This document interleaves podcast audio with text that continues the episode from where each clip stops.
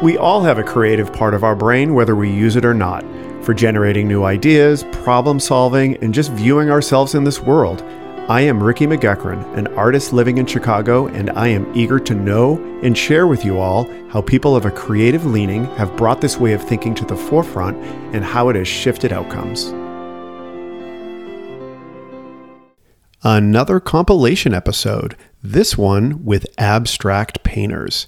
I have spoken to many types of painters over the years, but the abstract painters hold a special sense of mystery for me.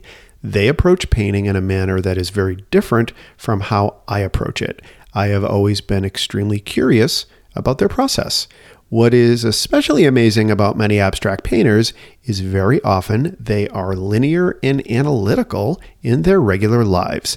Be sure to check out the full Eager to Know episodes for all five of these artists. The links are in the show notes. One additional thing a favor I am asking of you. If you enjoy this podcast, please tell two people about it.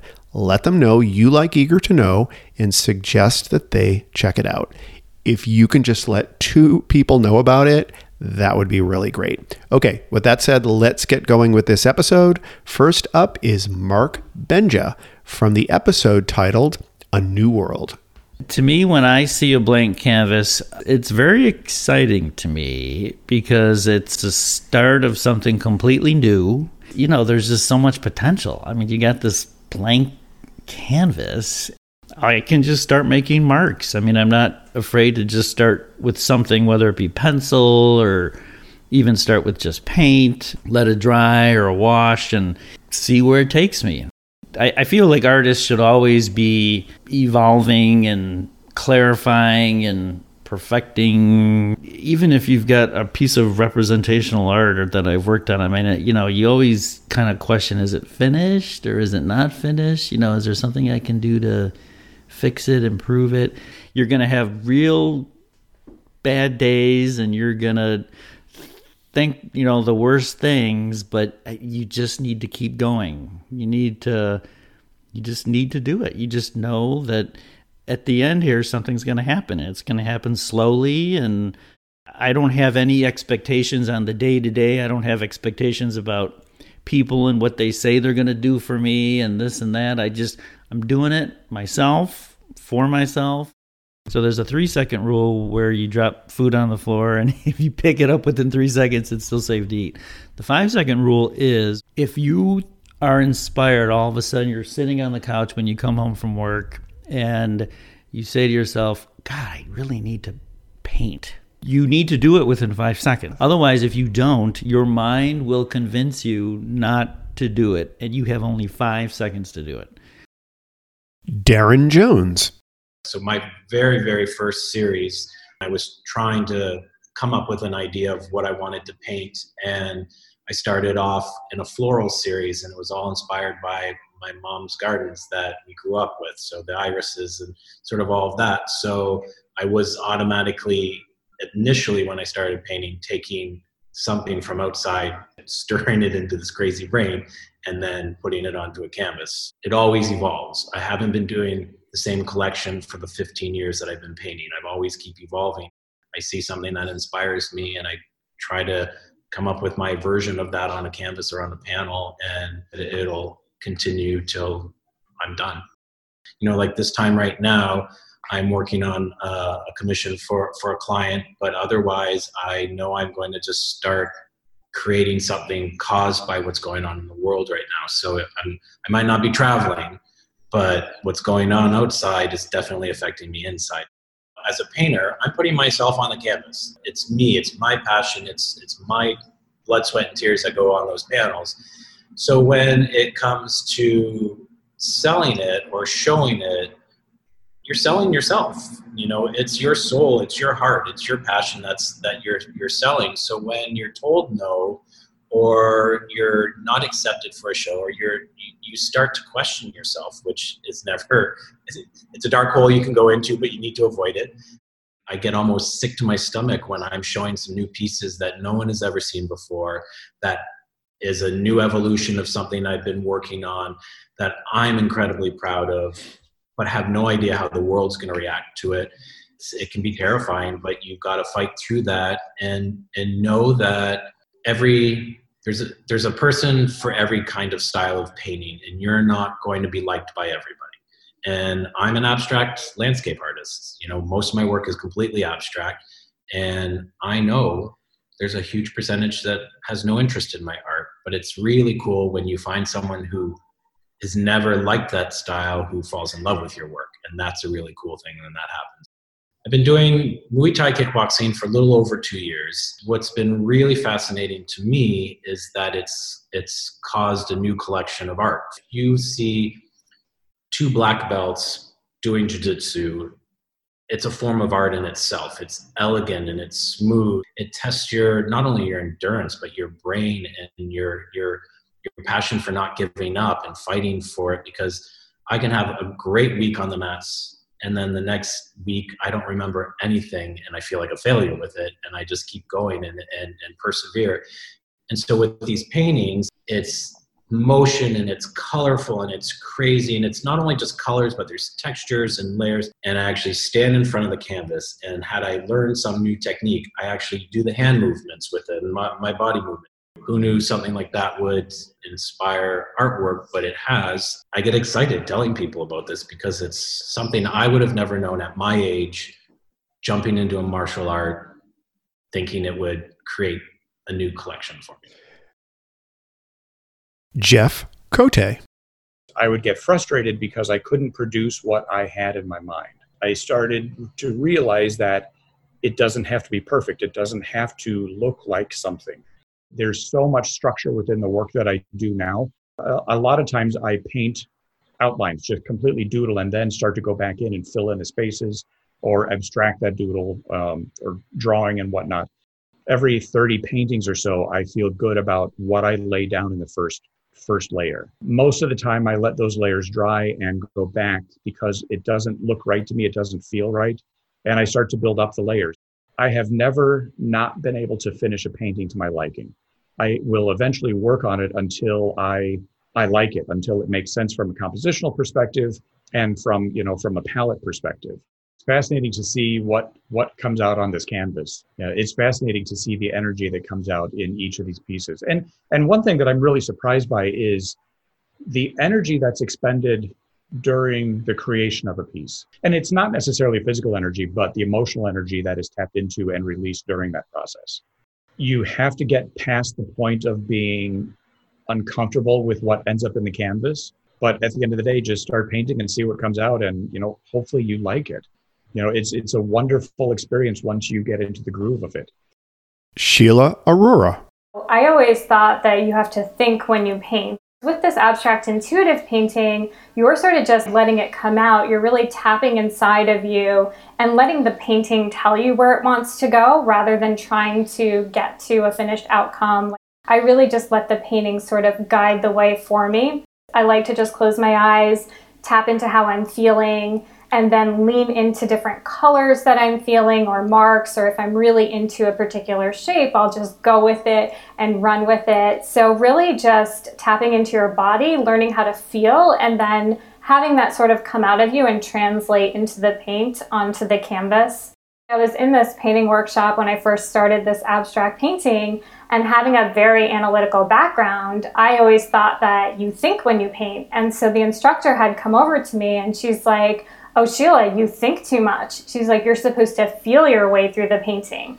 And I thought at first she was kidding, but then I realized she was serious, and that's that's how you paint these pieces. I try not to think at all and just really let my emotions um, carry me and carry me through the painting, and just let the painting tell you where it wants to go. So I think my paintings have gotten so much better just because I'm very present. My mind is there. I'm in the right flow state because I'm always trying to get into that beautiful flow state when I'm painting. And I think those things that you mentioned, like the running or just clearing your mind, preparing yourself, it really helps and elevates your paintings to another level. I've always felt that I could read people pretty well and have a good feel in people by just meeting them. I think that's just the intuitive nature in me. And so I see that kind of in my paintings. Like I'm very intuitive when it comes to using color or marks or shapes or composition. I think I've always just sort of naturally been able to read people pretty well and have a um, pretty good feel on like how people are. Um, and I think probably the paintings enhance that because I think one sort of enhances the other, being both very intuitive and then also very observant and detail oriented. Intuitive process, and I start with a blank surface, whether it's paper or canvas and I lean into the colors that I'm just feeling at the moment. Especially the first couple layers, I just sort of let that come out. And then I like to um, use different marks and tools in my paintings in different colors and layers. So it's a layering process, and I work primarily in acrylics with some mixed media. So I'm constantly adding new layers, using different tools to make different marks in my pieces and different shapes. And the process of the painting, the painting just evolves as I'm doing it. I let the painting sort of tell me where it wants to go and um, when I should stop. I don't like to think very far ahead when I'm painting, so I will just think to like the one next thing that I want to do in the piece. And I just need to know one thing, and then I start to think about what is the one next thing after that.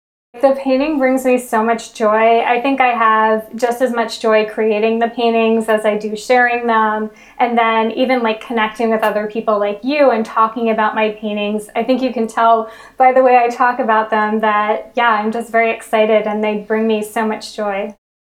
Frederick Nitsch. At first, I was trying to do trees and little houses, and it, they did look awful. Something started happening in the non figurative areas, like in the sky and the ground, something when the colors were blurring, like something was happening that I liked. I pretty soon quit attempting to do anything figurative and I just focused on figuring out like what exactly was happening when those colors were blurring in that way that I liked and like how could I replicate that? And I basically spent like the next 10 years trying to figure out exactly how that worked. Painting was my escape. Painting was my refuge, it was my therapy. It became this very focused experiment for me. I was only using the primary colors in white for most of the time. I was only using one sort of brush, one sort of painting surface. It was a very focused experiment, and something about how focused that was allowed painting, abstract painting, to be this escape from thinking that like I couldn't experience like with the majority of my time. I made a piece, it and it's difficult to look at and it's it's not pretty, and I showed it. And I remember when somebody came up to me and said, "I hate looking at this. I really like it." That felt to me like a success and mm-hmm. it felt like a validation of like this weird paradox where the more personal I have gone with my artwork, the more it has seemed to resonate with people. William Conger. I recall the uh, tremendous differences in sounds and character between the city and the lake or the park when I was a youngster. Because in those days, during the World War II, there were a lot of factories, uh, smaller factories in the area. You could hear them start up in the morning. You could hear the, the horns and the whistles. And then there were still the, the old streetcars.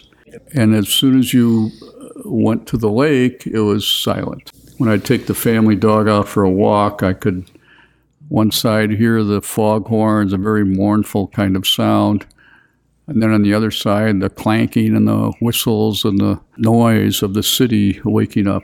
I really put that all together in a painting I did in the early 80s, which I called Broadway, which uh, happily was acquired by the Art Institute uh, a little bit later my aesthetic sensibility is shaped by the this contrast between energetic, active, maybe even violent, versus a very um, quiet and reticent, moody kind of space. For me, uh, a painting is is uh, it's a kind of almost an architectural problem. I like how things fit together in a way that they support each other. I do think of my work as abstract, but at the same time, it's it alludes to the figure, uh, the figure in motion. It alludes to structure, to the geometry of uh, of the city. I often start a painting in a very loose fashion, uh, just intuitively, as I did when I was practicing abstract expressionism. In a way, the, the history of one of my paintings is is almost a recap of my whole history uh, in development. I start with a very splashy and loose arrangement, and then I gradually uh, bring to it a kind of rationality, you might say, and then still it's intuitive, but one that's informed by how things go together well. I'm still very fascinated by the opportunities that are given to me in each painting. Yeah. And as I get older, well, I'm a little more willing to uh, try things that may or may not, you know, may not work out. One has to have intentions. That is, you have to have some uh, notion that you're going to do X. Pick up a brush instead of a knife. Uh, you're going to use color Z, you know, instead of color A. You're you're going to make it thick or thin. You, you know, these are very basic uh, intentions uh, that one acts on. Uh, but of course, none of that is a key to success in any way, shape, or form, uh, because then you put it to work to do something, that is to expose in some way some feeling or thought or some just instant motivation, instant urge, I should say. Uh, so I think, uh, in the way uh, a philosopher might say, well, intentions are necessary but never sufficient. You know, you, you have to have a plan to get you started, even it may be very simple or it may be elaborate, but in the end, the goal of the work is to express something that goes way beyond the mere uh, presentation of intentions being followed through. Art is really fundamentally about ideas and how we develop our ideas and how we translate our experiences and feelings uh, into ideas of one sort or another that have some kind of physical manifestation, whether it's the written word, whether it's music, whether it's architecture, painting, sculpture. All of these are are expressions of something that is essentially an idea about experience. And it may not be well formed, it may not be resolved. In fact, seeking the resolution is part of the process. Thank you, William. And thank you to all of the abstract artists who shared a bit of themselves on this episode. Be sure to check out all five full conversations on these artists' eager to know episodes. The links to all five episodes can be found in the show notes. And again, if you could please tell two people about this podcast, it would be very much appreciated. My name is Ricky McGuckran, and you have been listening to Eager to Know, the podcast. If you haven't already, please go to Apple Podcasts and subscribe, rate, and review this podcast. Join me next week for another Eager to Know podcast.